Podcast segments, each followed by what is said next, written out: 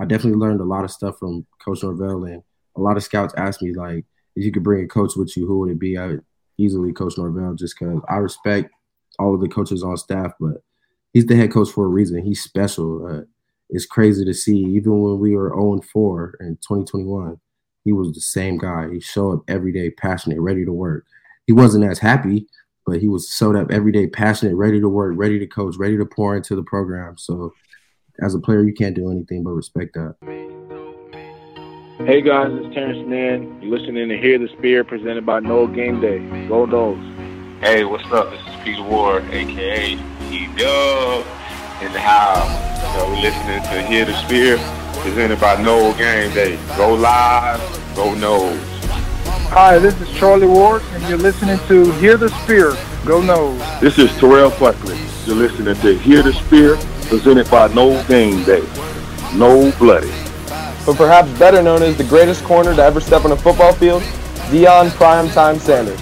Great Deion Sanders, my brother. What's going on, man? I, I could wake up to that greeting every day, man. That was awesome. Hello, Noles fans. This is former Seminole Derrick Brooks, and you're listening to Hear the Spear, presented to you by Nole Game Day. James Wilder Jr. What's going on, James? Thanks for having me on. FSOD, Florida State or Die, and go Noles. William Bar None Floyd. Gentlemen, what's up? What's happening, guys? This is Logan Robinson from Hear the Spear, presented to you by NoleGameDay.com. We are here live on a beautiful Wednesday evening, just a couple hours away now from Florida State ending off their tour duty camp under Coach Storms and Mike Norvell. But with us, before we go into our defensive preview, we've got former FSU starting tight end Cam McDonald, my guy. It's been a while. I've been working on this for a long time, long time. But uh, Cam McDonald joins us on Hear the Spear this evening. What's up, Cam? What's going on, guys? It's an honor to be on here. We have been talking about this for a while, so it's finally it's, it's good to be able to finally see it to fruition and get on the show and just talk some FSU football, NFL, just you know. It has been. What what have you been up to? Because I know you you were talking to us in the production meeting. A lot of training going on. You're also going to bed crazy early. What's up? Going to bed? What are we going to bed at? Like eight o'clock, nine o'clock? What's the limit? You're telling me we got to do this early. Yeah, I try to be in the bed by at least nine thirty, just because we have early mornings and it's so important to sleep during this process because you got to break your body down every day and then go to sleep so you can recover and grow and see the results that you want to see. So I got a strict bedtime right now, but squeezing some time for Hear the Spear. Hey, I, I, appreciate it. So you were you were doing a lot of comp- competitive uh, games, also doing some com- competitions with a lot of the defensive backs, linebackers throughout the last month, month or so. Definitely right after Florida State playing Oklahoma. How has that been? I know we talked about also in the production meeting. You getting a lot of good eyes on you right now, and I think that's phenomenal. You know, just knowing you from behind the scenes and everything, just the person that you are. I knew that would be the case, but whenever you put it on the field and showing them and showing scouts, that helps even more. You know that. But right. how's it been and some of the competitive battles you've gone and what have you learned? Well, I just want to start by thanking the Tropical Bowl and the NFLPA Bowl for giving me an opportunity to display my ability. Because in the Florida State offense, I had a specific role and I kind of grew into that role and I played it at a high level, but there was more things that I could do. And I was able to show that at those games. I was able to show that I could be a four core special teamer and win my matchups consistently against whether it be safeties, linebackers. I was able to put on a show during the one-on-one sessions, and then during the game, my ability to block was really highlighted during the NFLPA game.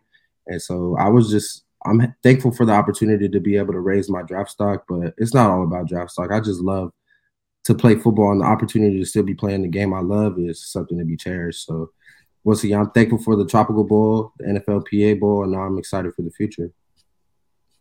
I think it's the perfect time right now to kind of ask you about Florida State's tour of duty, especially with the last session of 2023 being a uh, very early tomorrow morning, and you being a guy who went through it a couple of years during your career under Mike Norvell.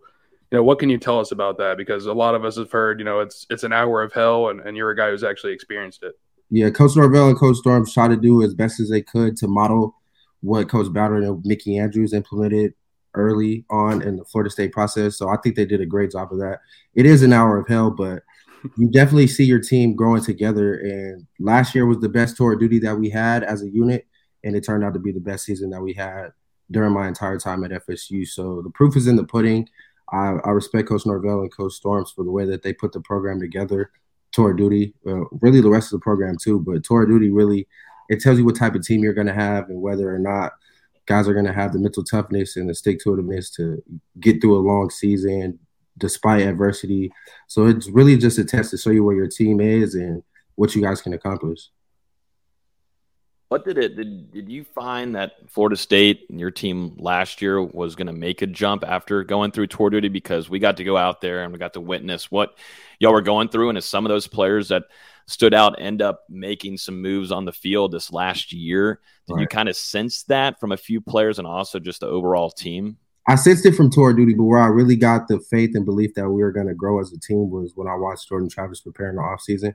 The season before in 2021, he was a hard worker. He would come to all the throwing sessions, but in 2022, you just saw a marked difference in the way that he approached workouts, the way that he approached the off-season throwing sessions that weren't mandated by the coaches, and just the way that he was able to put in work from 2021 to 2022 is why we saw such a big jump in his game. So if he still has that same type of approach, which I feel like he does, we still talk very often, at least once or twice a week. He'll call me and just check in. I tell him, you got to keep doing what you were doing last year because if you can do that, then he's going to be on the Heisman podium in New York at the end of the season.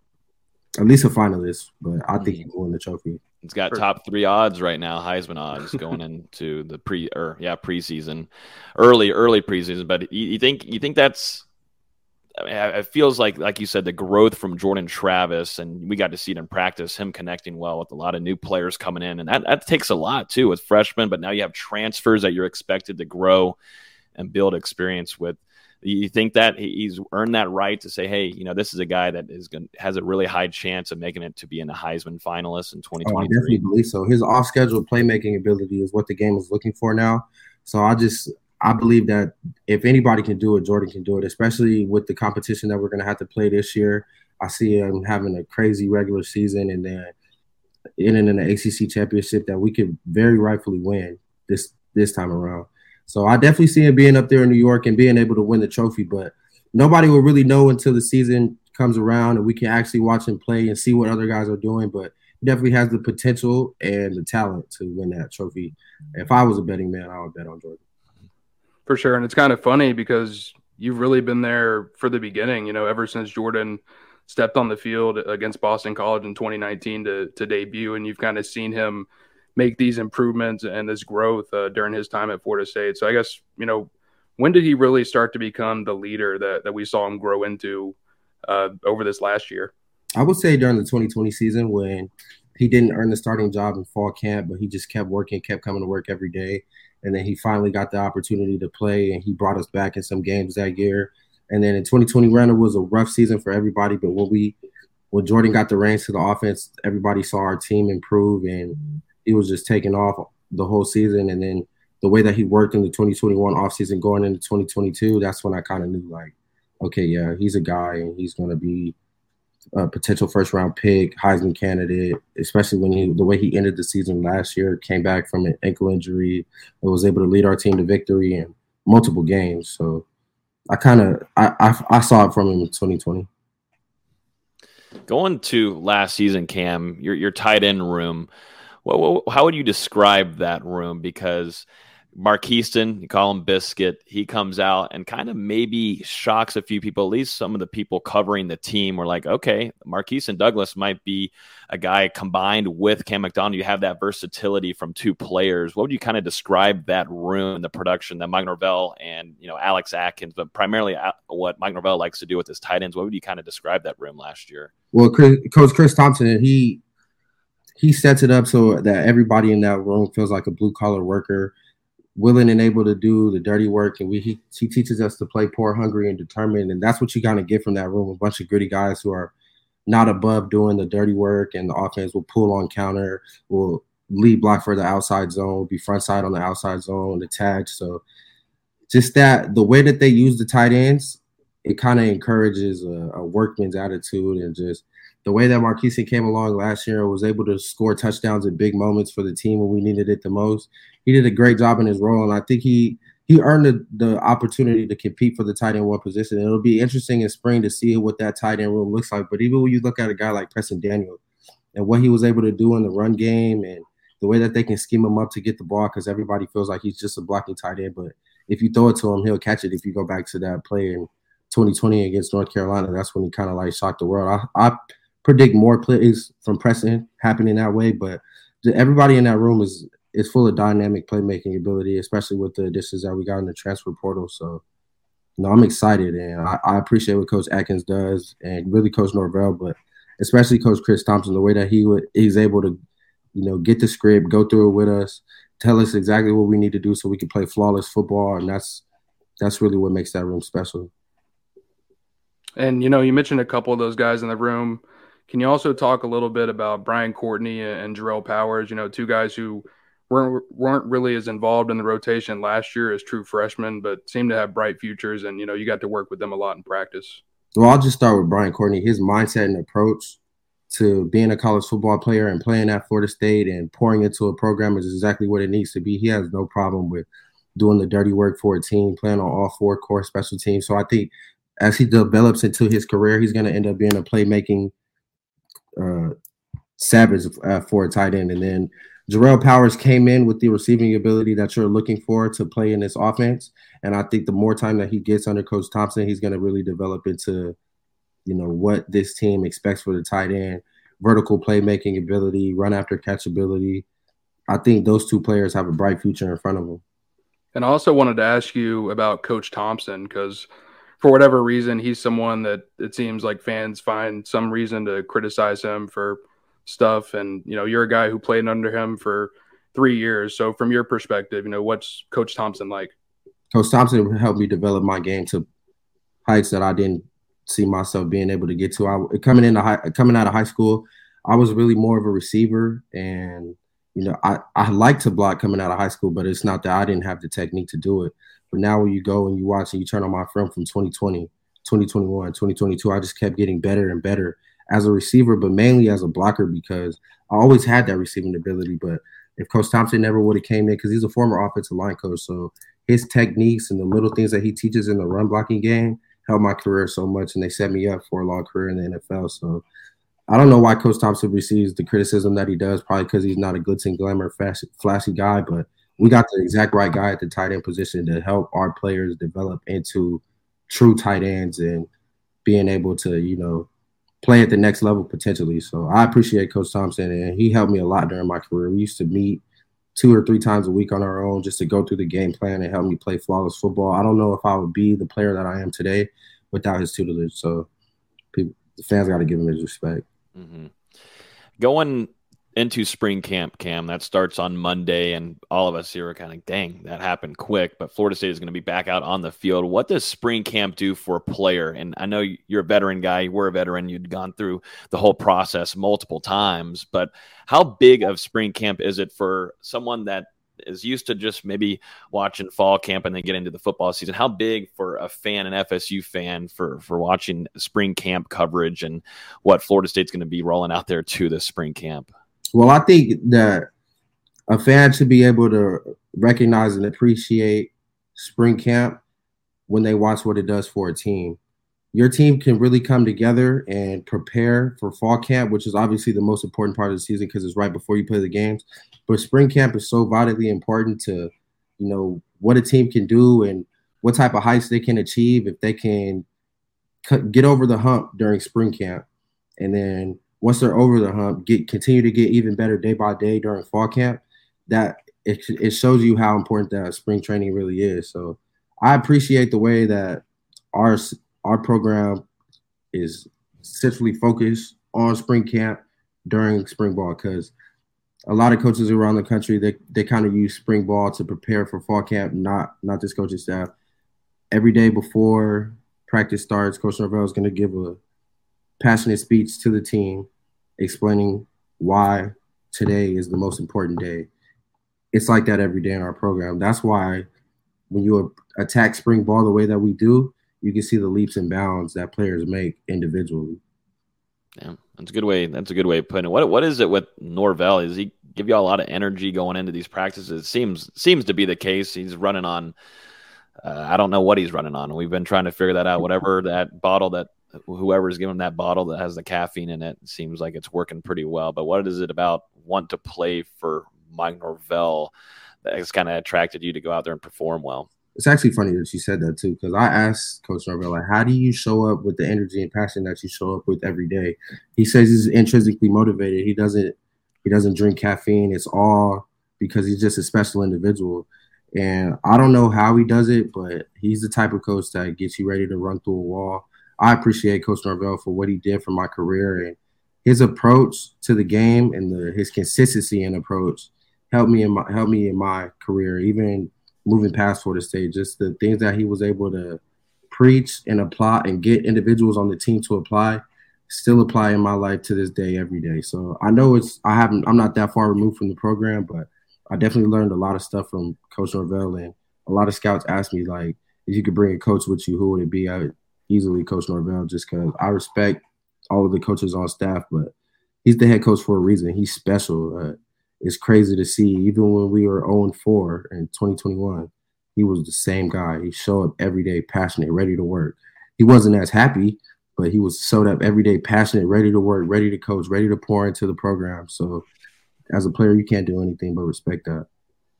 We're kind of going to jump around here, but I found it interesting. A couple times you've mentioned the uh, the core for special teams units and how you played those during the All Star All Star games that you participated in, and talking about it for some of the current tight ends on the roster. So as you make this transition to the next level, obviously that aspect is going to be really important for you. And at the same time, that was something that Mike Norvell and Coach JP really focused in on in Tallahassee. So do you think the importance that they made special teams at Florida State is going to help you as you make this transition? Oh, definitely, especially a player with my size and stature and ability to run, I'm going to make four core special teams a, a, reason why I stay in the NFL. Because as early on in your career, you might not earn a starting job, and I'm fully prepared for that. But I also know that what I can do a punt, punt return, kickoff, and kickoff return.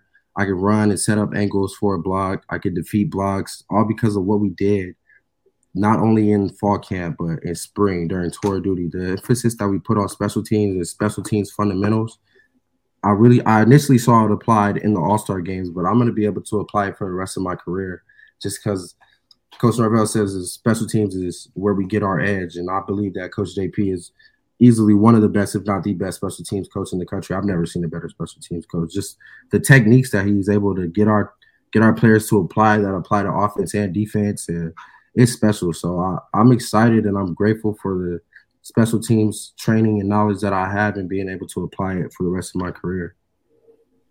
Cam, we talked about it quite a bit with y'all and your teammates this last season. Going into bowl game prep, this 10 wins meant a lot to you guys. And Norvell would bring it up too after every practice, and a few players would too. But there was something going on inside the more where there was a 10 wins. I don't know really what it was, a, a banner or something like that, that made a lot of importance for you guys to get that win and beat Oklahoma in Orlando. How did that whole practice prep go? And then you earning that 10 win, what did that mean to you personally and also as a team moving forward? Well, that 10th win to me personally and the guys that I came in with, it meant the world to us because when we first got there, what were we? We were six and or five and seven, and then we went six and six, and then we get a new coaching staff, and now we're three and six uh, 2021, we are five and seven again. So to be able to finish out that season 10 and three and finally get to 10 wins, it made everything that we went through at Florida State, the adversity that we stuck through, it made it all worth it. It made my Florida State career, it, it finished it with a cherry on top. It was just amazing, just not only to me, but the guys that I came in with. And the reason why it's so important in the building is because a 10 win season as a college football program means that this team is being a, this program is has done something right to be able to get back on top or climb back to the top of the mountaintop. We're not all the way there yet. We'll be back fully when we're winning ACC championships and competing for natties. But I think that that that's going to be the case in 2023. The reason why it was so important to our team is because uh, the banner that you're referring to was, as you're walking out of the locker room and into the training room. I believe that it was 24 10 win seasons and I don't know the official number, but I know that Florida State was ranked easily in the top 10 for the most 10 win seasons ever. So to be able to get that 25th 10 win, 10 win season, or maybe it's 24th, I'm not sure. that meant the world to that 2022 team just because now we're cemented in history forever. We were able to change a banner on the wall, and if if you're able to do that as a team, as a program, you can hang your hat on that. Cam, you were one of the few players at Florida State who were able to play under Willie Taggart and Mike Norvell. You know, those first two years under Coach Taggart, and then the final three under Coach Norvell. So I guess during that transition and everything, what what are some of the changes that you've seen over the past couple of years and the differences between those two eras at Florida State? Well, I always have a special appreciation for Coach Taggart because he gave me an opportunity to play at Florida State when that might not have been the case if if he wasn't there. Could have been, but maybe not. So I always have a special appreciation for Coach Taggart.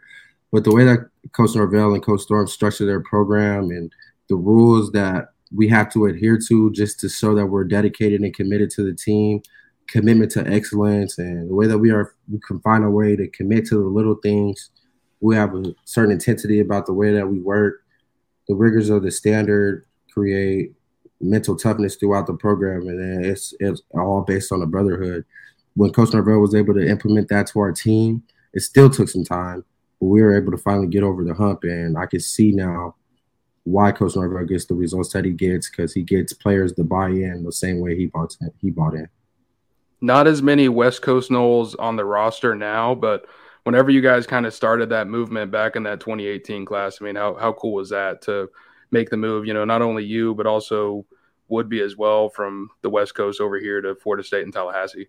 Yeah, it was super cool. It was a change of culture for me, and I I, I appreciated it. I was committed to USC initially, but I just wanted to broaden my horizons and get out of my own backyard. I didn't want to have a safety net to fall into. It was all or nothing. So I decommitted from USC, and then when Florida State called and offered me a scholarship, I committed before I even visited the university because I knew that's where I wanted to be just because of what the Seminole Head logo represents. And Coach Norvell does a good job of recruiting the West Coast and offering guys that went to the same high school as me and Jada Woodby. Uh, he's starting in the right places, and I think that there are going to be a few more West Coast Noles that pop up and make makes instant impact or impact at some point in their career. But obviously, Florida needs to be our recruiting hotbed. Cam, we were talking about in the production meeting, and I wish it was covered more, but it was a weird time and we had COVID going on. But you were doing a lot of community work back uh, on on the in the West Coast, and I'm not sure in the different areas that you were, definitely maybe in your hometown area, but you were doing a lot of work there. Can you kind of take us through what your idea process was from going from Tallahassee, going and traveling over there, and maybe kind of what you were doing too, because we had talked about. I had put out a couple tweets about it because I thought it was phenomenal work and I thought it was awesome what you were what you're doing with you know your partners that you were working with. But can you mm-hmm. kind of detail us a little bit on what you were doing? Uh, 2020 was a hard time for a lot of people, and it gave me an opportunity to really find my purpose in life. You know, football is just a platform; it's a vehicle to be able to get me to where I'm going. But I think for the long term, for the rest of my life, I'll be doing community service just because there's a there's a certain type of exhilaration that you get. There's an exhilaration that you get from making plays, and it can't be replicated any other way but making plays on the football field. You get a similar type of feeling when you make plays for people and you put people in a position to have a better day or put a smile on their face, you know, because everybody can do something. You know what I'm saying? So I, I figured out that my purpose on earth was to serve God by serving other people. And in 2020, I started my own nonprofit organization. I got the help from my family members, and I slowed down a little bit over during towards the end of the season, and then right now, just because it's so centrally focused on football. But for the rest of my life, I am going to be serving people and just doing as much community service as possible because I want to make it an ending on people while I'm here on Earth. You only get a certain amount of time. And obviously, you know, with your charity work, and we've talked about the 10 win season that you guys just had. You've had a really special career at Florida State and kind of in college. So when you look back and you know those are going to be two memories that you obviously cherish. Or what are some things, you know, on and off the field that you're going to remember about your time at Florida State? Well, the main thing that I'm going to remember is just how I was able to stick through adversity and you know a lot of guys that I went to school with they felt like the best decision for them was just to enter the transfer portal and I could see why it was hard it was it wasn't easy and I was even faced with that decision multiple times, but I ultimately decided to stick it through and stay with the university because I bleed garnet and gold.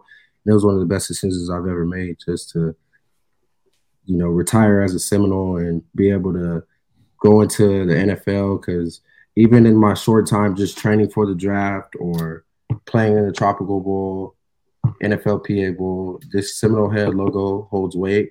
And I had the helmet on. It holds weight. People come up and talk to you. How was your career at Florida State? This about Florida State, that about Florida State. The guys that I train with, they love to talk trash about Florida State.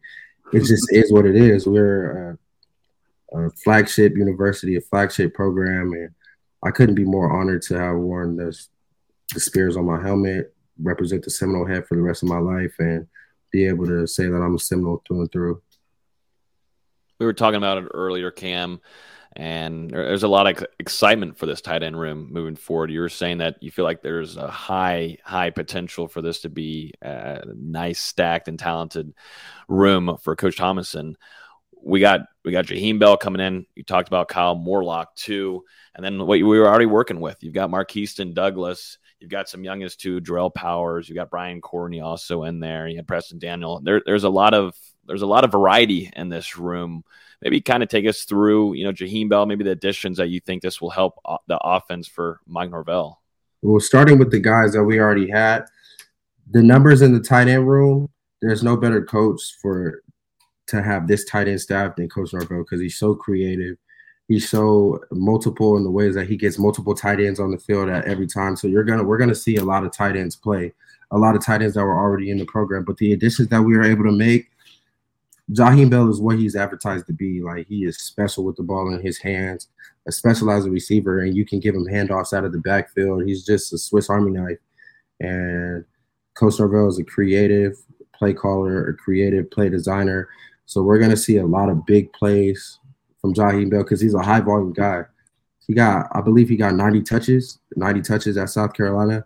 So with coming to a system with like Coach Norvell runs, I expect the same type of production and the same type of impact that he had on the team. And then when you got when you look at somebody like Kyle Morlock, he is what he was able to do at his previous school is going to translate to this level because of how he did it. He just physically imposed his will on people and he was a force in the run game, a force in the pass game, and the way that Coach Thomsen is going to be able to develop those two players as long uh, as well as the guys who are already in the room, it's going to be a special a special year for the tight end position and high ceiling. It's a very high ceiling. Cam, you've talked about that tight end unit. You've talked about a couple of the younger guys like Brian Courtney and Jarrell Powers. I also just wanted to ask you, you know, maybe some younger guys across the roster that you think are going to start stepping up for Florida State that maybe weren't necessarily starters or in the rotation this past season, but that you think could have bright futures in Tallahassee? You know, uh, the first I got, I got a, a, lot of guys come to mind, but the first name that pops up is, is Aryeh Thomas. His approach to the preparation, his approach to the way he takes care of his body, and then his overall talent on the field is just it's crazy to me. I really believe that he's going to be one of the next big DBs to come out of Florida State. He's going to help reclaim DBU, the DBU title at Florida State. And then there's some more defensive backs. Greedy Vance just has a propensity to get his hands on the football. Uh, as a defensive back, you can't ask anything more, but he does more. But if he can continue, which he will, to get his hands on the football and lead the team in interceptions, that's a guy we need to look out for. And then on the offensive side of the ball, I think Ja'Khi Douglas is going to reemerge as a one of our premier playmakers just because of what he can do without the ball in his hands, as far as route running ability, and then after he gets the ball in his hands, he's special. Um, as far as young guys go, man, we can really say any anybody because it's hard to play at Florida State. All the, everybody who's a young guy on the team, I expect big things from, but those guys specifically, I think okay, yeah, this is their time to shine. We didn't get to see him last year play on the field, but you got to spend quite a bit of time with him. And we saw him participate in a few practices, Cam. But Winston Wright Jr., if he's able to be fully a go, and we'll see what happens his availability this spring camp. But if he's able to go in 2023, what is that going to do to this offense, you think, just coming off of his background and what he was able to do at West Virginia? What do you think he could bring? He's a dynamic playmaker with the ball in his hands. And I believe getting him back fully healthy, full speed, being able to sprint 22, 23 miles an hour is going to free up the other wide receivers on the field who already had dynamic playmaking ability. You put Johnny Wilson out there with Mycah Pittman and uh, Winston. And then even other guys, you got if you throw Ja'Khi in that mix or Darion Williamson in that mix, uh, Kentron Poitier in that mix, it's it's a crazy combination that you can able that you can be able to a lot of a lot of bodies to get the ball to. So if we can find a way to spread the ball around and get everybody making an impact on the game, it's going to be hard for a team to line up and beat us. Florida State's coming off a special season, season, 10 wins, obviously beating Oklahoma in that Cheez It Bowl, beating Florida and Miami in the same season for the first time since 2016, the first time during your college career. And, you know, everyone's going to remember that LSU game as well down in New Orleans um, to kind of kick that run off. But, you know, what do you feel like is the next step? Obviously, you're not going to be here in 2023, but what do you think's next for Mike Norvell and Florida State this upcoming season? I think this upcoming season is going to be the best season that we've had in maybe since 2016. But even if you include 2016 in there, I think that this season is going to be the season where we get an appearance in the ACC championship.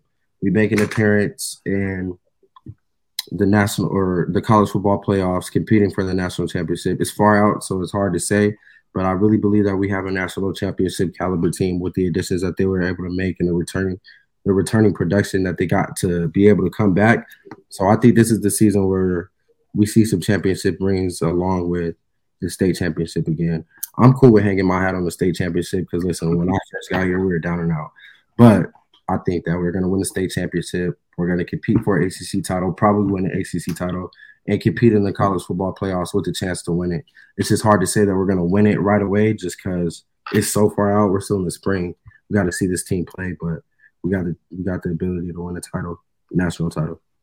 Being yeah, someone who's talked about how much playing at Florida State meant to you for for this season, your last year at Florida State, to defeat Miami in the way that you guys did, and then also to pull off that epic victory against Florida, where you've got the fans rushing Doak after after it's over. What was it like just to experience that? Well, actually, I don't want to take credit for it, but I kind of want to. I went to the. I knew this was my last game at Doak, so I told myself before the game, if well, when we win this game, I'm rushing to the student section. I'm waving them to come on the field. I actually posted it on my Instagram. I was like, "Come on, come on, come on, come on!" All of a sudden, you just see chosen people just jumping on the field. That was all right. That was a crazy moment. And then to be able to beat Miami and Florida in the same season, that meant the world to me because I had never won a state championship ever in my life, not even in high school and to be able to win it in college and we're really the only team in Florida that can win a state championship because we're the only one that plays both of the Power Five programs in the state. So nobody else can really claim that title except Florida State. So be able to claim it in my final year with the guys that I came in with, the Keyshawn Heltons, the Amari Gainers, and the people who have moved on from the program, maybe on to different programs because it was a better fit for them. But to be able to stick through it all and, and say we finally got that title, I'm excited to put that ring on my finger when I go back to Tallahassee. I got fitted for one. I got fitted for my pinky. I li- oh my! I literally was about to ask you. That's what I was going to interrupt and say. Did they get you? I was making sure that y'all were going to get your state championship rings. Yes, for sure. They made. I think they're going to put a Cheez It Bowl tag on there. I don't know if we get a Cheez It Bowl ring or if they're putting the Cheez It Bowl stamp on the state championship ring. Either way they do it, it's going to be dope. Either way, it's going to look good. That's for mm-hmm. sure. I've got two questions left, but our most important one of the night, whenever we have our guests on here, and you better be smart with this one, Cam. So hopefully you did your homework. You probably did. You've been here for a while in Tallahassee. The best go-to food spot here in the 850. What, what, what was your what's your go-to? You're not eating at the Fig. You're you're going straight to somewhere. you need something good, or you're after the Florida game. You just beat Florida. Where are you going to eat? Can I have a top two or three? Because I yeah, you can do a three. You can do a three, but you got to go three, two, one though. Okay, three, two, one. Three for me will probably have to be. Ooh, mm. I'm gonna put Hobbit in the top three because those wings are crazy at Hobbit. Yep. I don't right want to do a specific you. order because it's a toss up for me. What? What? Wait. Who's on a late night if you're leaving college town or whatever you were doing. Guthrie's on a late night is gonna it'll hit every time.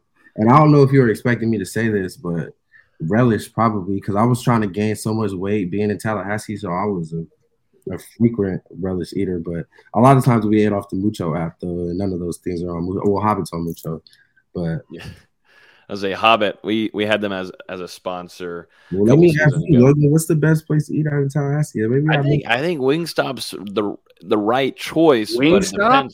You can get Wingstop anywhere though. I'm interjected on that You one. gotta so- wait an hour for wings No. if you go What I say? I no. meant to say Hobbit. I meant to say Hobbit. Did I say Oh, you Wingstop? said Wingstop, buddy. Oh, that's because we did order this past weekend. I had a, I had a rough Sunday, so Uber Eats, it was on there. They had a deal going on. So I, I was in a rough state, Cam. You've probably seen me in a rough state before. So that's what I was like on Sunday morning. I Um, like Wingstop though. That's not a bad choice. no, but I was going to ask, though, you, bone in or bone out? What are we talking here? Boneless? It all Bone- depends on where I'm going. Uh, Hobbit bone in for sure. Thank bone you. in with the uh, lemon pepper dry rub and s- garnet and gold sauce on the side to dip in hmm with the tater tots and the large the large lemonade. That's So you were gaining weight. Did that help gain any weight? yeah for sure. Coach Storms was really the reason why I was gaining weight, but our nutrition program is second to none. When they put Hobbit on Mucho, it was over. It's like fifty dollars. No, Dang. NIL's really hitting, huh? NIL's in here. that Mucho was nice though. um, but that's funny. This kind of leads into my last question here. Off season, I'm big on it, but conditioning, lifting, what does that regimen really look like right now? If you know you're going into it, you know, I know you're no longer with with with the program, but what does that look like for a player this off season? Are some guys having to put on a build and then they cut later when they get to fall camp or over the summer? I'm just wondering how that process goes for Coach Storms right now. Well, depending on the player, it could look different, but the workload is going to look the same. A lot of running, a lot of working on uh, the ability to move, stop, uh, developing power. That squat party's coming soon. Actually, did they do the squat party already? I don't I don't think think they did because it would have been on social media for sure. so. I think either it's either going to be this Friday or they're going to move it to the summer. But the squat party, everybody just building up power and explosiveness as much as possible and building strength. But for me right now, it looks different because right now I'm a glorified track runner because that 40 yard dash is everything right now. So I do a lot of just linear speed work right now, uh, lifts in the weight room that are centered around getting faster as a player, and then re- a lot of recovery. Uh, it looks different for me right now. Not as much position work because that's down the line. I'm just really focused on this pro day that's coming up. But for the players within the program, it's a heavy workload. Speaking of running, did you have you seen Jared Verse and all his chatter on Twitter calling out a few of your former teammates saying that he could beat him in a race? Jared Verse can, can is a 99th percentile defensive end who can run like the wind, but he's not faster than Jordan. He's not. He's not. Is he faster than Trey? No. I mean, we're talking guys with elite speed at their position. A defensive end is not going to be faster. A fast defensive end is not faster than a fast running back. But Jared Verse can run like the wind. All right, hey, we're, you know this is being clipped, so this is going to hit Twitter. Last one it hit very well. We heard from Jordan Travis, heard from Trey. Everybody got involved there, Jared, because Jamie came on here and also talked about uh, Jared Verse. But yeah, I thought it was pretty funny. Hopefully, maybe one of them will do it during during spring camp. It's also a little bit different too. Once you put on pads, you know how it is. Once you A little put on bit. pads, it is different. But Mhm. Jordan goes to another speed level when his pads come on. It's crazy. He just runs past people. It is weird, isn't it? Eric can hawk people down, but I don't think he's hawking Jordan down. No. I, I don't think so either. I don't think so either. But we'll see. We'll see. Uh, but yeah, Cam, been looking forward to this for a long while now. Appreciate you coming on here. I'm wishing you the best of luck. Stay healthy. This was great having you on, giving us some insight and really, really always pulling for you, man. So you, man. uh, I'm sure we'll see you soon too once you come back in town at Tallahassee and we'll link up for sure. Yes, See him at the end of the month for Pro Day. Yeah. That's right. Yeah. Pro Day's coming up. So looking forward to seeing you there, man. Have a good evening. Thanks for having me, man. Thank you. Appreciate you. Cam. Absolutely. See you, Cam. Well, that was a great interview there from our guy Cam McDonald, former FSU starting tight end. Good friends with him. So happy to have him on. I've been working on it for a while, but uh, has a bright future ahead, and you can just see not only on the field the things that he does off the field is phenomenal. So excited to uh, you know kind of further cover him once Florida State begins its pro day, not too long away now. Uh, time is flying, guys. Time is flying by. Yeah, like you said, uh, it's already March first. We got tour of duty tomorrow. Then we got a spring practice, and yeah, before you know it, pro day on I believe it's March thirty first it'll be here before we know it, man, in the blink of an eye. And the spring game's, you know, six weeks away. We're just we're just flying through it. yeah, I think it helps too. You get ten wins, makes it so there's a lot more coverage. You get a bowl game too. I, I forget you got a whole season lasts a little longer. Yeah, it helps. It helps a ton. So uh, appreciate Cam for getting us those ten wins and allows us to give a lot more coverage. So uh, appreciate my guy Cam hopping on to the show. We've got a few quick hitters, and then we've got to dive into this defensive spring camp preview, which I think a lot of FSU fans are excited to talk about. Uh, we, we, we've been jumping on. Don't need to talk too much about it, but two quick things. Tour duty begins tomorrow at 6 a.m. Thursday morning. We'll be there bright and early. Make sure you guys are in our Discord, also on Twitter. There's going to be a lot of coverage coming onto our socials, and we're also planning on doing a spaces afterwards. So if you're looking to hear a discussion and some newcomers, the returnees, uh, freshmen, what they're looking like, we'll be having a spaces afterwards on that. Um, and then we talked about it too. Jordan Travis having the top three Heisman odds right now.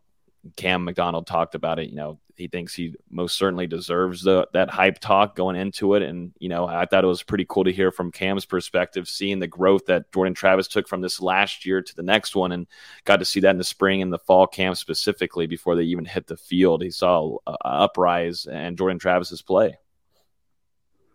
Yeah, I mean, he's coming off a season where he completed 64% of his passes, a career high, became the first FSU quarterback to break into that 3,000 yard passing mark since Deondre Francois back in 2016, and is one of four quarterbacks to record 30 plus total touchdowns in a single season at Florida State. The other three ended up winning the Heisman. So we'll see if Jordan Travis is able to do it in 2023. I think it helps that he's got a lot of guys coming back that he's already worked with, and then Florida State is filling in some of the gaps with transfers that are extremely experienced when you think of a guy like Jaheim Bell. Like like uh, Cam was saying whenever he was here for his interview, those additions could take Florida State's tight end room to the next level and potentially have it as deep as it's been, you know, in, in quite some time with some of those young talent, uh, young talent in the fold as well. And then you look over at the wide receiver unit, you've got a bunch of experience coming back and a five star and Hykeem Williams as well. So I think Jordan Travis's weapons as well as his progression is really going to put him in that conversation. But we'll see how it plays out. You know, it really depends. Is he is he going to be in games long enough to make the argument to get those stats? Because we saw during the stretch run of last year when Florida State was blowing out teams like Georgia Tech, Miami, Syracuse, Louisiana, that four game stretch. I mean, Jordan Travis, he wasn't playing very much in the second half. Yeah, but neither was Jameis in 2013, and he still got every Heisman vote that he needed. You know, as, as long as the team is successful and Jordan Travis is putting up the right numbers, he'll be in the conversation. I think Florida State's doing a good job too marketing right yeah. now, and they're going to continue to do that. But I think that's a good that's a good point, Dustin. If you're looking at stats, at least, but um, I, I, think you know Jordan Travis continuing to make growth because there is still a lot of growth that Jordan Travis can make. I think you know there's still some names I hear from national outlets, and I'm listening to a lot of podcasts. Nobody's talking about Jordan Travis still, and that's something Florida State's trying to get his name out there more. And I think it's going to start, and we're going to hear a lot of good things out of spring camp. Hopefully, the biggest thing too is staying healthy. But uh, we, we, saw Jordan Travis was able to do that. We saw he got injured in Louisville. He was able to come back and play in the next game, and just kind of how Jordan Travis' mentality is. So uh, there, there's a lot of upside, and you know, receiving those top Heisman odds. Uh, he's earned that right. Now it's continuing to improve and do it on a different level going into 2023 with the amount of talent the amount of talent that he has coming back, specifically even just starting the spring camp, you, you're there's there's no excuses. There's no excuses with what you have around you now. So, um, yeah, uh, it's much deserving, and, and we'll see. We're going to see Jordan Travis here tomorrow morning, but more specifically on Monday once spring camp begins, and we're going to see uh, a few more quarterbacks. Uh, let's talk about this recruiting roundup piece, Dustin. I've noted on here because you were just up in Hot Atlanta for a big. It wasn't in Atlanta. It was it was Carrollton. Well, Definitely I don't, no not one knows Atlanta. Veazey Austin. Do you know where No. Carrollton is in Georgia? All right. No. well, I'm not- just saying it's definitely not Atlanta. Well, I said Hot Atlanta first off, um, and then no one knows where Carrollton is. I, I don't. I don't know. That sounds like a my, like a name for my aunt. But recruiting roundup, how was it? Kam Davis latest because I know Twitter's freaking out. There's you know he's gonna now plan a visit over to Deion Sanders in Colorado. He's still planning an official visit here in Tallahassee, but there's some other schools trying to get some interest from him, including a late push here from Nick Saban in Alabama. Just take us through that trip there and some some Kam Davis scoop. It was a good event. A lot of FSU um, commit. Well, the one commitment in Kam Davis, CJ Hurd was expected to compete, but he actually didn't end up making it that day, dealing with a little bit of a hamstring injury right now. But a lot of FSU targets out there competing from a multitude of classes. Um, and yeah, like you said, we we got to speak with Kam Davis prior to the competition, which I, I thought it was just big for him to even be out there because at this point of his recruitment, a five star running back, a guy who's already earned an invitation to the Under Armour All American game, you know, there's not really a whole ton of reasons for him to attend an event like this. There's not really much that he can get out of it. But regardless, he showed that mentality, went out there, competed, ended up earning some honors at the end of his uh, respective session. But yeah, he he said that he's planning to officially visit Florida State and Colorado at this time. I mean, those dates aren't locked in, but he's talking about taking those during the fall. Um, Deion Sanders has really been making him a priority ever since he made that move to Colorado a couple of months ago. And then outside of that, schools like Tennessee, Georgia, um, LSU remain in pursuit of Kam Davis, just staying in contact with him. It's funny you bring up Alabama because Alabama is one that he mentioned is kind of on the outs right now. The Crimson Tide haven't remained really in consistent contact, and that was something that Davis noted and just said at this stage it's it's maybe a little bit too late for Alabama. But of course, you know, schools are going to continue to stay involved with Kam Davis, with him being a five star prospect, one of the the top running backs, if not the very top running back in that 2024 class. But at the same time, Saturday marked the two year anniversary of his commitment to Florida State. You know, he's been here since the beginning. He was committed to Florida State when they were coming off a, a three three and six season, Mike Norvell's first year in Tallahassee, and he's remained steadfast. And now the Seminoles have made that improvement, obviously, to 10 wins, showed that they can develop running backs here in Tallahassee while showcasing them in multiple roles. So I, I don't think there's a ton to worry about with Kam Davis at this time, but he's going to continue to take those visits, and he has every right to. hmm Yeah, Cam, going back and watching him at the elite camp this last offseason during the summer, he's a guy that likes to compete. So he's going to go to these things. And, you know, usually, like you said, five stars aren't at these as much, at least participating and competing in them. But that's just kind of how Davis is as, as a person, his mentality. And I fully respect it. And I think, too, Florida State, the biggest thing here is going to be the relationships and what. What, what, what we what we hear the interviews and the plenty I, I feel bad for him young kid having to do these interviews Yeah. nonstop and continuously. And I think too, we harp on it more because of the Travis Hunter Hunter incident, but the, the relationship that he has specifically with Coach Yak and being able to see that with my own eyes and just show the true passion those two have for one another. I think it goes a long way, and including also the family relationship with, with Coach uh, David Johnson. Um, he's he, it works out really well. And yeah, it's certainly got to be tough when you've got eight or nine, ten reporters surrounding you, shoving a, a camera in your face. It's you got to remember it's about 10 a.m. On, on a Sunday here. Cam's walking up to this event and already has to answer his interview questions for you know 10 minutes or so before he even gets assigned into the camp. So that's the life uh, of being a five star prospect. Yep, it is. Anything else really specifically to take away that maybe some FSU fans? Yeah, I was just hoping you could stall real quick while, while Yeah, my I'm dog Your dog out to get let barking. out of this door. Yeah, we, we can certainly stall. We can stall Austin Veazey. Any recruiting latest on your end on the basketball side? Um, I Nope, mean, uh, Dustin's back. Mike's off. Uh, Max, Mike's back on had for one. Dustin. Yeah, I just had one. I would just say some other big things coming out of it. Florida State continuing to build that offensive line board right now.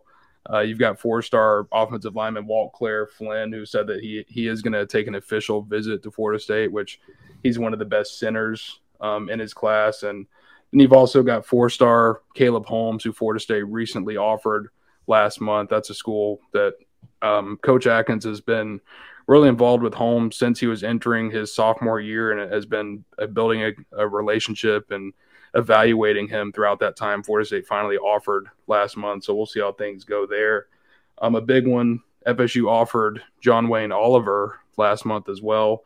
I got to speak with him at the camp, and he's going to be at Florida State for the very first time on March 25th to watch FSU's first scrimmage of the spring. So that's a big one. A, a guy who's six foot five, 280 pounds. He's got other schools like Michigan, TCU, Kentucky, and Missouri in pursuit. And then I would say the the linebacker board as well, starting to see some expansions there. Got to speak with a four star linebacker, Qua Birdsong, who's going to be at Florida State on March 11th, a, a, guy that Randy Shannon has been targeting as of late. And this is another one where the Seminoles haven't joined his recruitment quite yet, but we expect once he steps onto campus, he's going to get that scholarship offer in March. And Florida State, they're going to be right there in the the top five of that recruitment. And then also Tristan Jernigan out of Mississippi, a new name to know on the board that Florida State just offered earlier this month. Gabe Fertitta really involved there, the senior offensive analyst. FSU trying to get him on campus,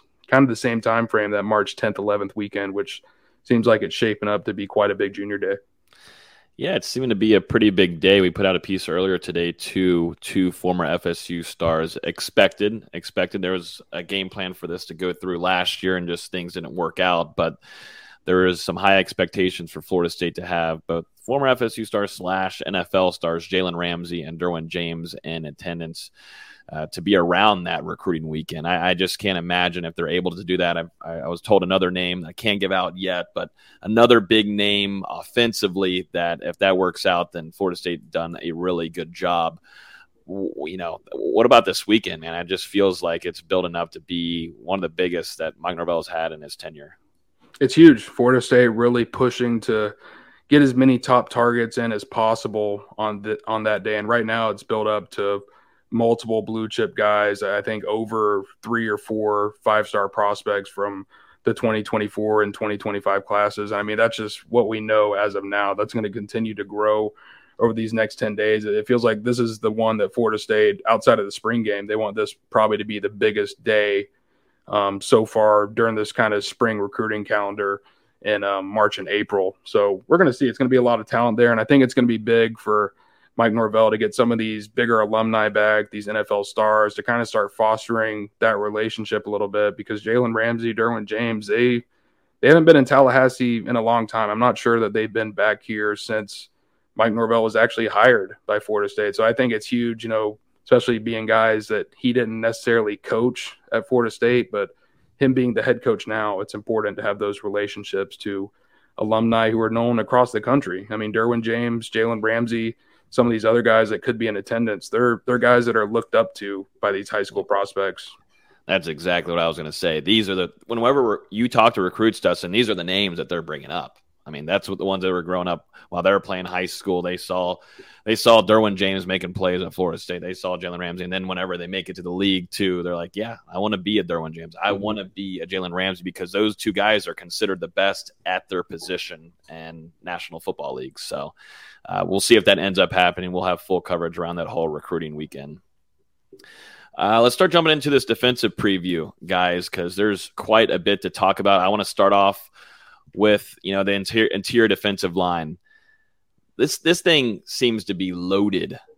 And when you look at names and what's returning plus the addition additions, this is this is wild. And I we looked at this last year and thought really highly of this unit and and yeah, we should. But there was some things that maybe we weren't thinking love when Lovett goes down there is a lot of concern there and, and Florida State's rushing game defense. Let's go through some names real quick. I want to get y'all's thoughts in this room. Returning Fabian Lovett, Florida State's able to get him back, get him back for another season, which is ridiculous to think of. None of us on here were imagining that to happen. You're going to add in some newcomers, some transfers with Braden Fisk coming from Western Michigan. You've got Darrell Jackson, Miami transfer, has a lot of connections here in Tallahassee. Um, good friends there with Joshua Farmer, and then you've got Joshua Farmer too. Uh, keep on th- keep on forgetting this. Dennis Briggs back another another season, who was kind of a hybrid between inside outside. You got Malcolm Ray, young guys like Daniel Lyons, Bishop Thomas, um, Ontavious Woody. Uh, you know, this room just seems like it's set up for success this upcoming year. I, I just don't know a whole ton of question marks about it. Really, you know, I guess really the availability of what Braden Fisk and what he can do this spring will be one of mine probably going into it. I think the question mark for me is who's going to play and who's going to play when because you just have so many hmm. different combinations that you can work with. I mean, obviously, you're looking at Fabian Lovett as your number one, but a guy like Braden Fisk, who was very productive at Western Michigan and brings a lot of nice qualities into Florida State, he could instantly work his way into that starting lineup. And, you know, it was funny. You mentioned five or six guys before you even talked about Malcolm Ray, who was starting last year whenever some guys like Lovett and, and Cooper were dinged up a little bit. Um, Dennis Briggs, who's right there, expect him to kind of continue that transition to defensive tackle and helping out in the interior. Joshua Farmer has shown all of the potential in the world so far. And I mean, it seems like he's primed right there to push for a starting role. And then Daniel Lyons as well, the, the highest graded defensive lineman on the team last year, according to PFF. It was in limited snaps, but regardless, the youngster showed some real potential. So, I mean, to me, it's kind of like when we were talking about the offensive line last week, this group is really primed to compete right now and then also primed to compete in the future with the young talent that they've got stacked up. But I mean, it wouldn't surprise me, you know, like I said, with the combinations, you've got a guy like Fisk, who I feel like is very versatile and even in some situations can flex out and play that defensive end role. It's incredibly deep, incredibly talented. And I know I said it last year where I wasn't too high on the room at this point last year. It's not the case this year. This this unit is so stacked. Even if you lose Lovett to an injury at some point this season or in the spring. Don't say that. I'm just hypothetically. because as we saw it last season, you know, you have that depth behind him now where you I really didn't think you had that last season with just Jarrett Jackson and some of those some of these other youngsters. Um, really I'm just, I'm just hoping these these guys can stay healthy between Love and and if Fisk can get that shoulder back, it, it's an incredibly talented room. I'd like to see Daniel Lyons take this next step. Honestly, uh, mm-hmm. uh, the way that he was competing, Dustin, we, we get to see more of it because we're there in the practices. Yeah, he got a little bit of playing time. We can watch on TV, but in practices, he's competing pretty well with your ones and twos, and that's coming from a true freshman. I'm just wanting to see that next surge from him another offseason with Coach Storms. I want to see that too, along with Bishop Thomas, and then really the experiment here. The, the, I don't the different kind of specimen with Ontavious Woody. He's now going to be with the defensive line and Odell Haggins. Just just his physical attributes and his tenacity is through the roof. That, that's Ontavious Woody. You go back and watch his film, but now it's really correcting, getting technique down, and it's going to take a lot of mentality. It's really the mental game for Ontavious Woody. If that can click and that can work this spring, I'm telling you, Ontavious Woody – uh, can can be a serious problem during his career at Florida State. I just need those things to click and, and listen. Um, but I, I, think Daniel Lyons out of the younger group, this is a guy that is on track to be a potential breakout star. Um, this camp going into going into the summer and the fall.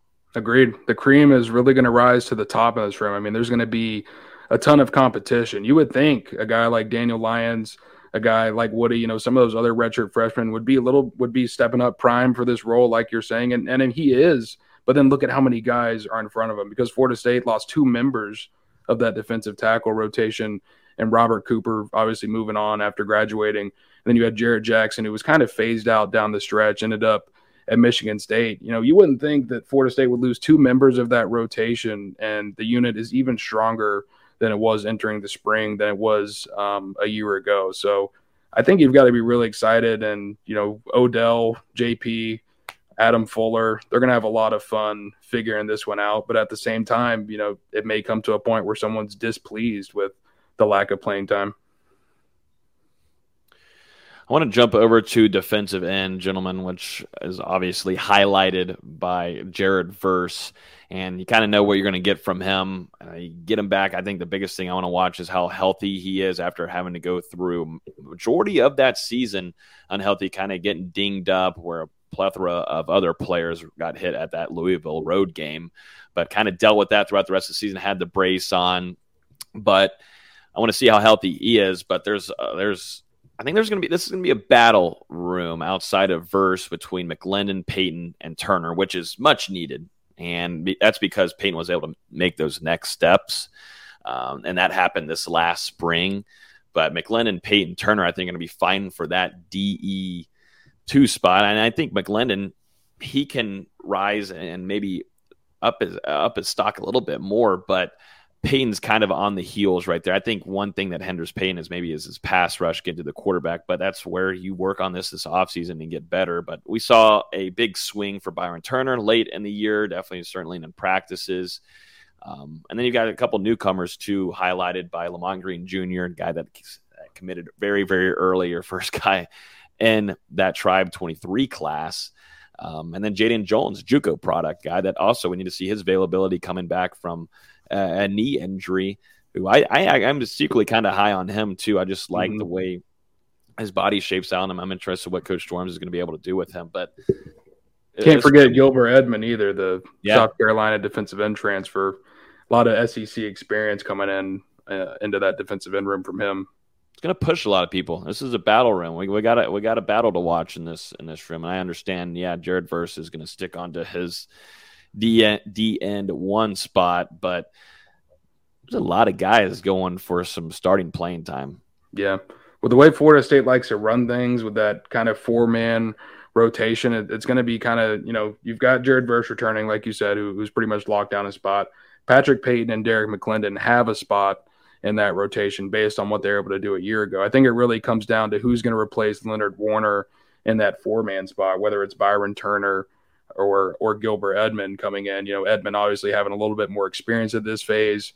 Um, Turner having some really interesting potential, but being set back by injuries during his first two years at Florida State. So that battle is going to be really interesting. And then I think the battle between Payton and McLendon for the starting spot, it's you know going to draw some rave reviews as well because McLendon obviously been here forever, a veteran guy who has kind of built himself up in the weight room over the last couple of years. But Payton, all the potential in the world coming off that campaign where he was the ACC's defensive rookie of the year, really started to break out down the stretch for Florida State.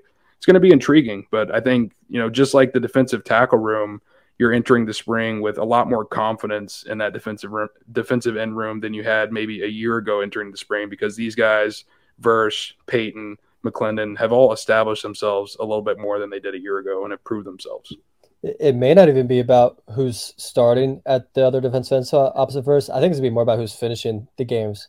Like when you're up four points, you need you need to stop. Who are you putting on that opposite end? I, I wouldn't be surprised if Payton, just because of his. I think he's got a higher upside as a passer. He had more sacks last season than McLendon, but it, it's certainly to be interesting to see how those two compete during spring.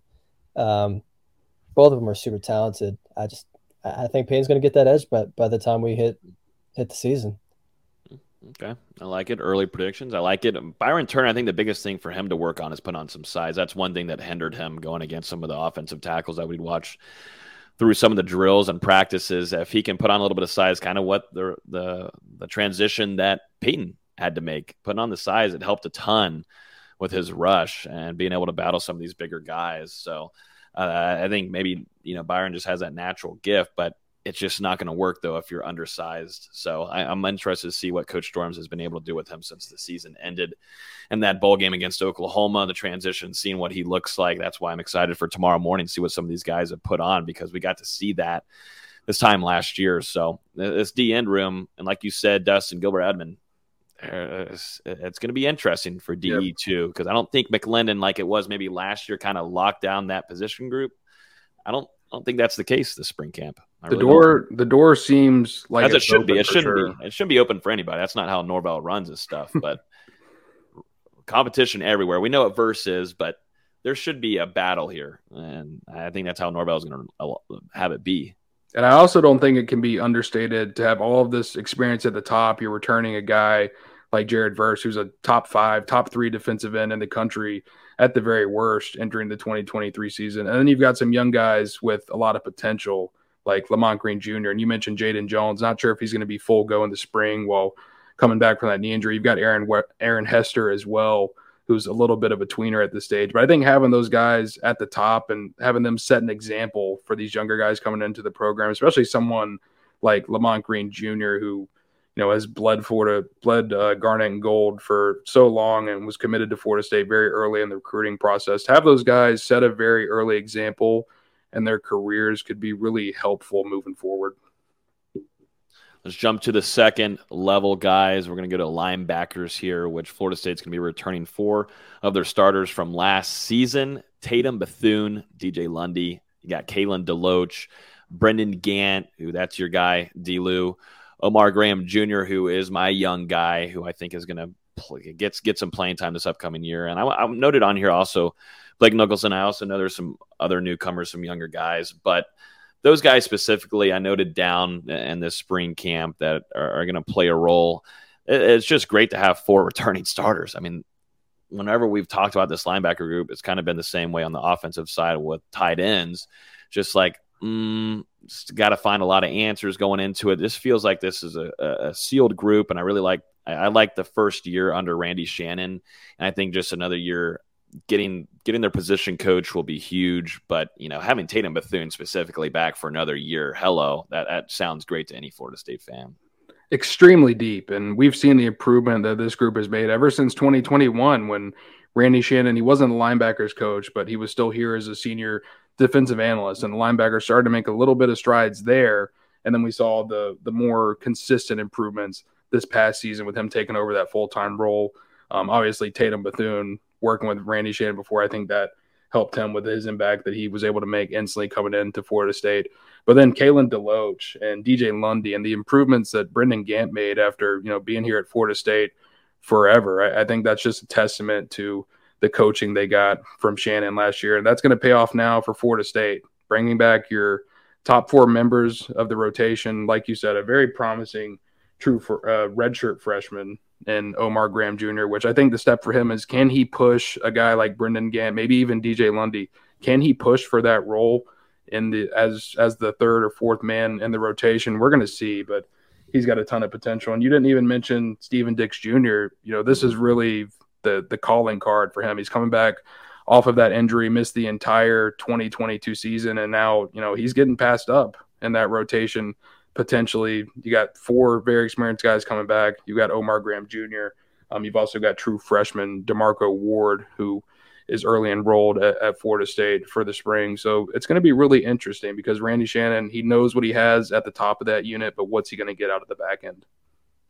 To me, the biggest thing I want to see out of this group in spring is they got to be able to finish plays. I thought a, a lot of times they were in the right position to make the play this past season, didn't always finish it off with a tackle or the stop that they needed to that's the biggest thing to me. Just continue to find find ways to finish plays, and you know the, the more they know about the system, the the smarter they are in their communications.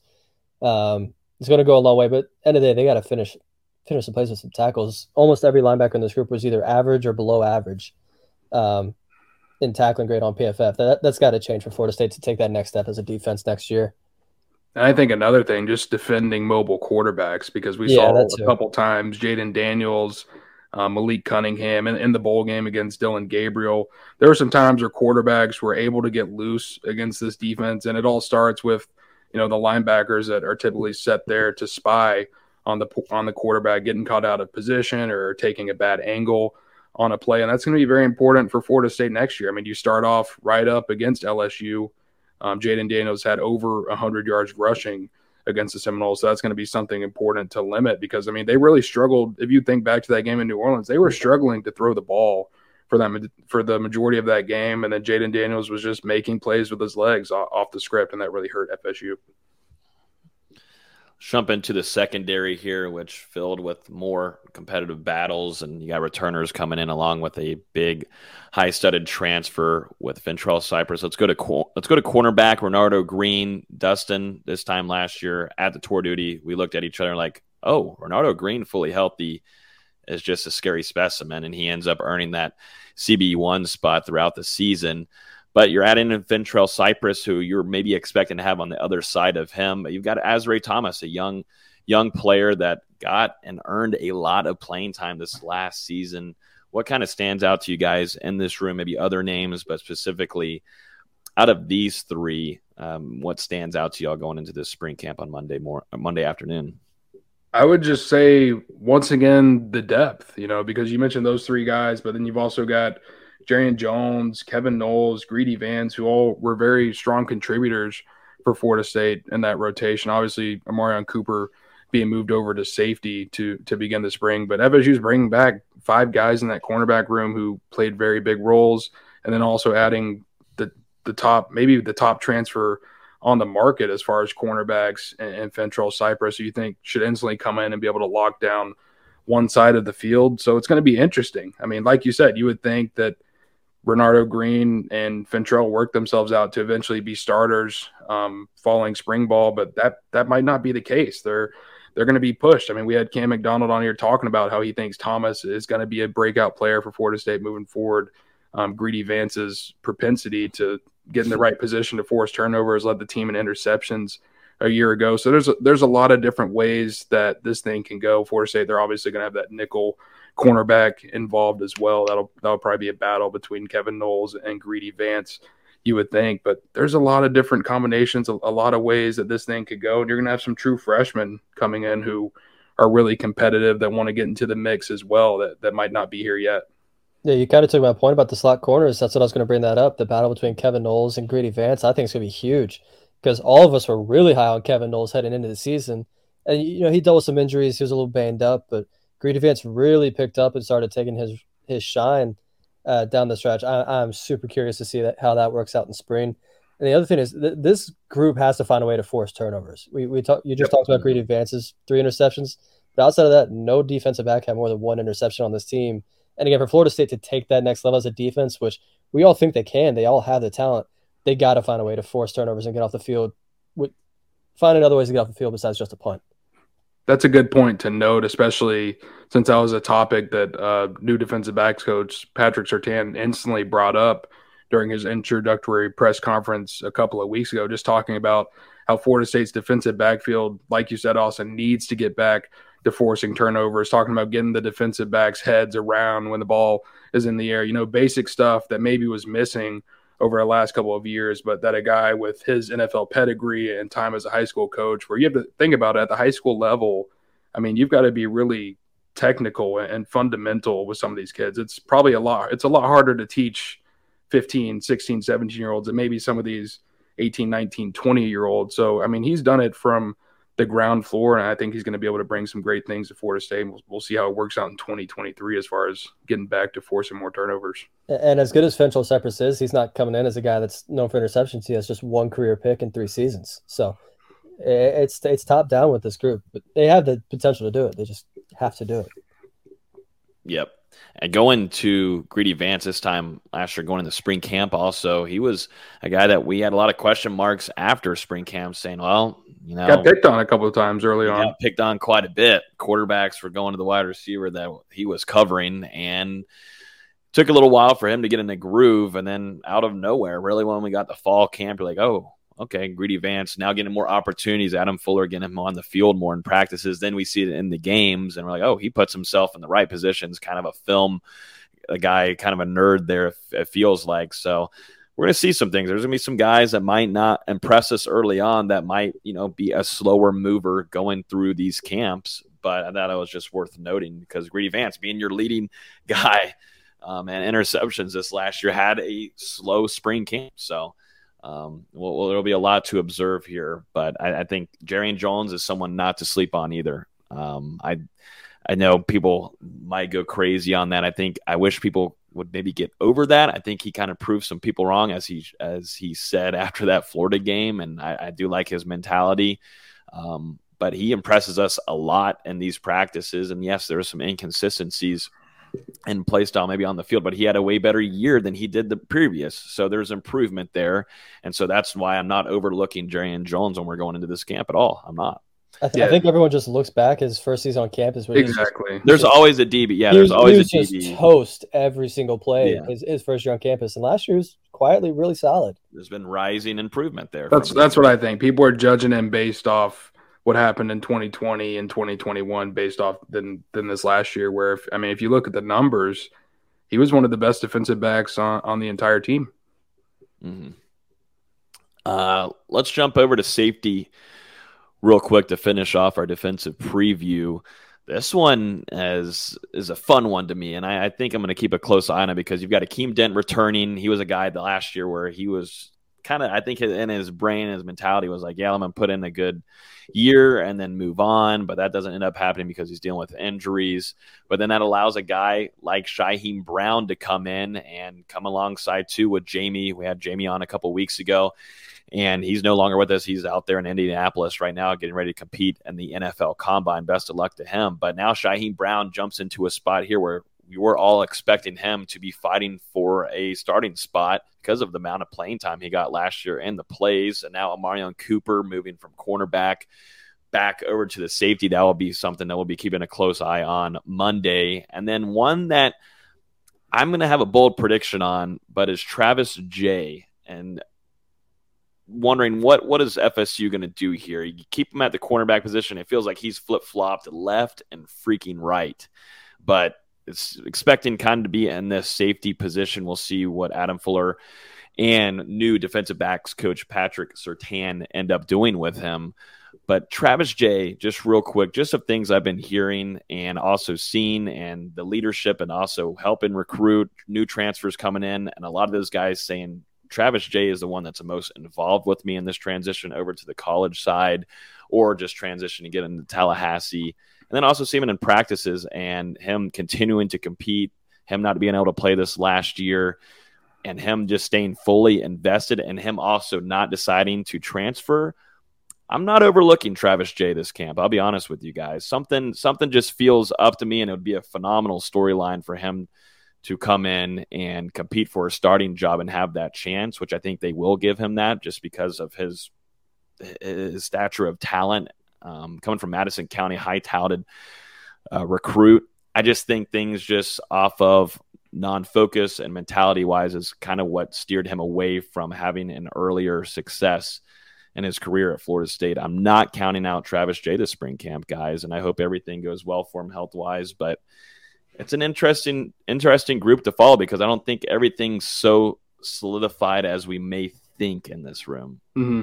I agree with you. I don't think you can count out Travis Jay. It said a lot that you know, despite him not playing last year, he he stuck around and eventually was able to dress out for that bowl game down in down in Orlando for Florida State's win um, against Oklahoma. And I do agree. I think his best spot right now, when you look at the depth that you have at cornerback, it's got to be back at safety where he began his career. But when I look at this position group, you know, if there's one if there's one area of the weakness or if there's one area of the defense where I see a weakness, I think it's right here at safety, just because is Akeem Dent going to be able to get through um, an entire season fully healthy, playing at a high level? Is Shyheim Brown, which he's a guy I think is going to take that next step, but is he really going to be able to do it over a 13, 14 game season, playing a, a starting role? Can Amarion Cooper bounce back? Can Travis Jay get back involved?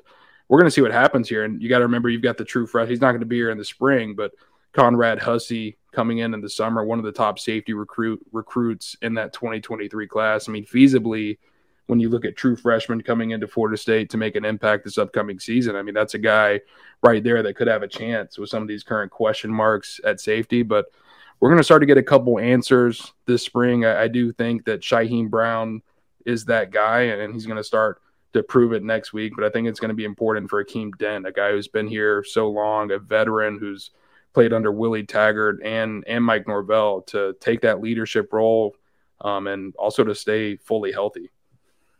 It's going to be interesting to see how the defensive play calling is different without Jammie Robinson back there, and I'm curious to see how Adam Fuller adjusted that this spring because we, we, talked about when we did our positional rankings a few weeks ago, just how much Jammie Robinson saved this defense and you don't really have a tackling machine like that back there unless you think Shyheim Brown can be that.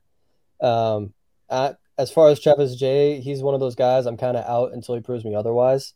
You know, we, we can do all the talking, you can you can see the athleticism, but until he actually shows it on the field, it, it's one of those guys I got to see it with him.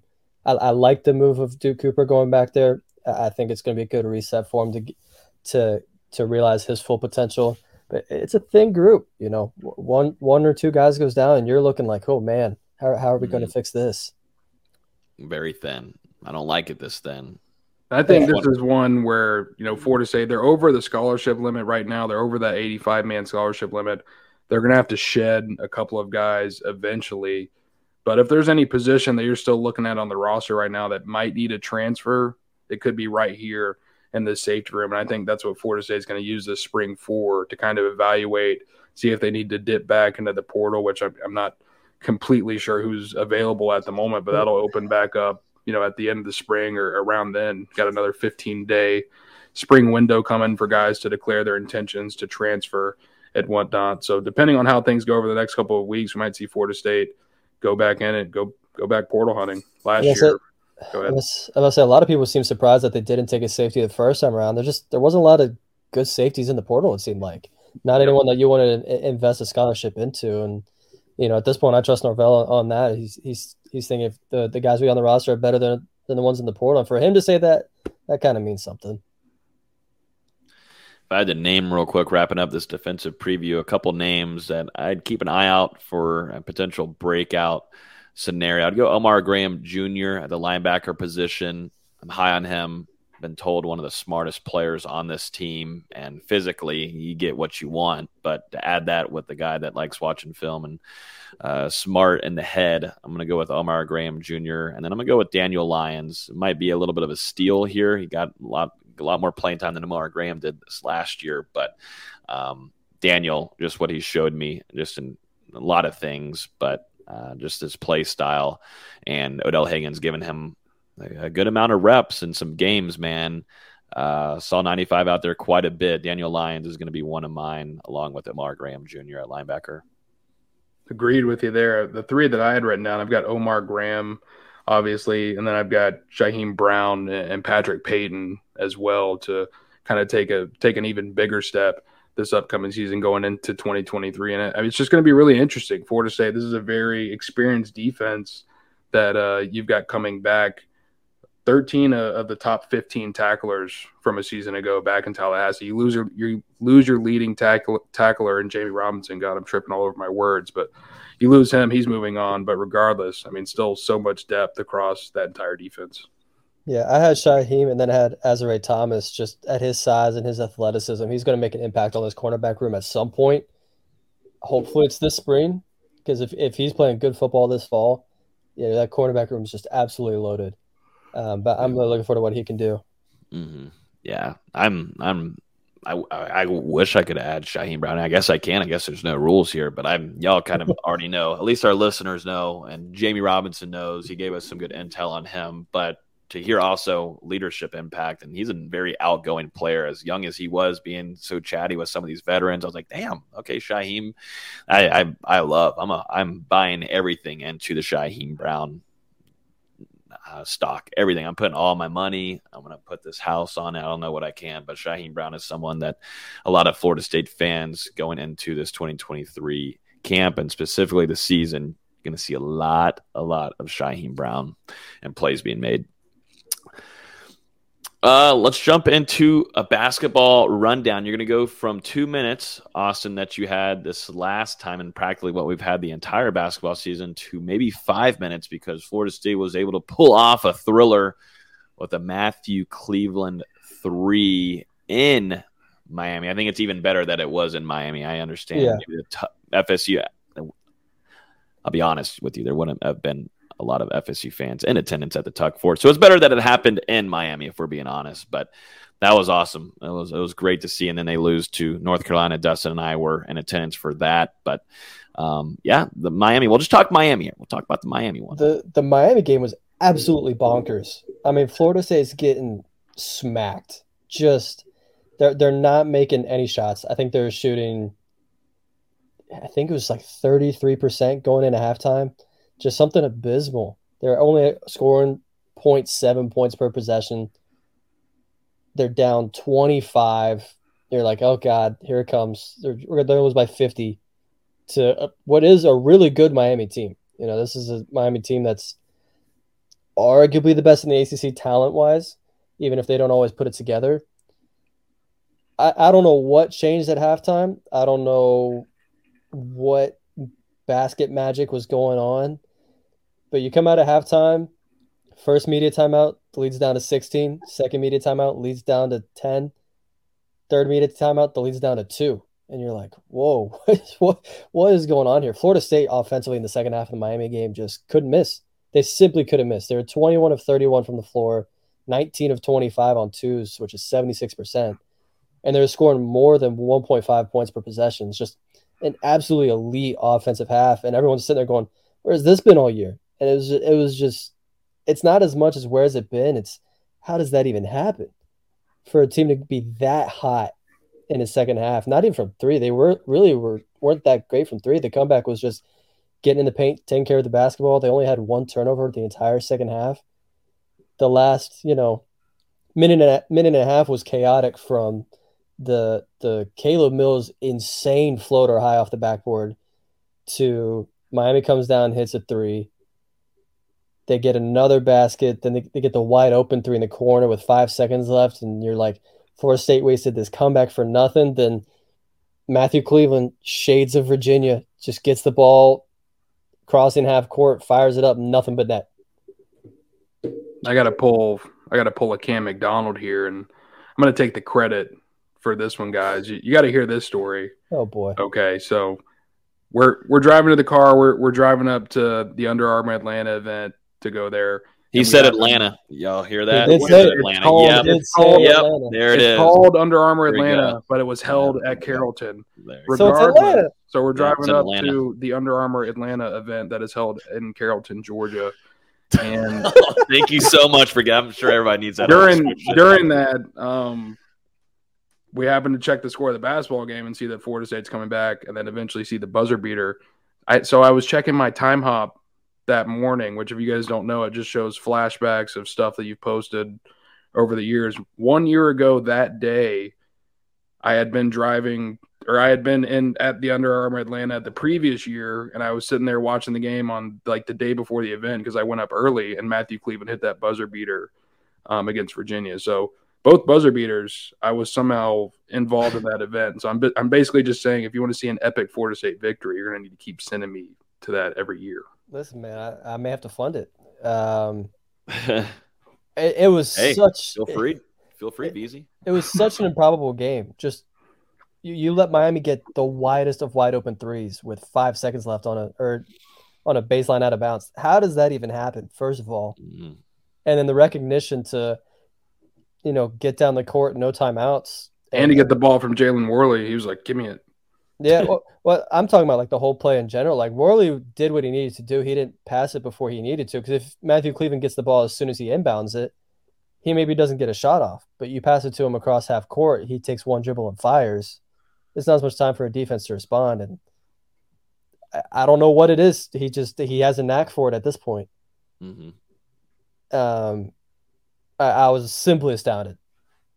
I That was, I was losing my mind that he made that shot. As bad as this season's been, as good as Miami has been, they still can't sweep us. Nope. And what was that stat? Teams are like 1,042 and It was, one. it was no, it was one, two, three, four, and zero. They were twelve hundred thirty-four and zero when leading by twenty-five points, and now they're twelve thirty-four and one. Florida State. I just it, it makes no sense. And they almost did it again in the UNC game. They were close. I mean, they were down. What was it, eighteen points, I believe. yeah.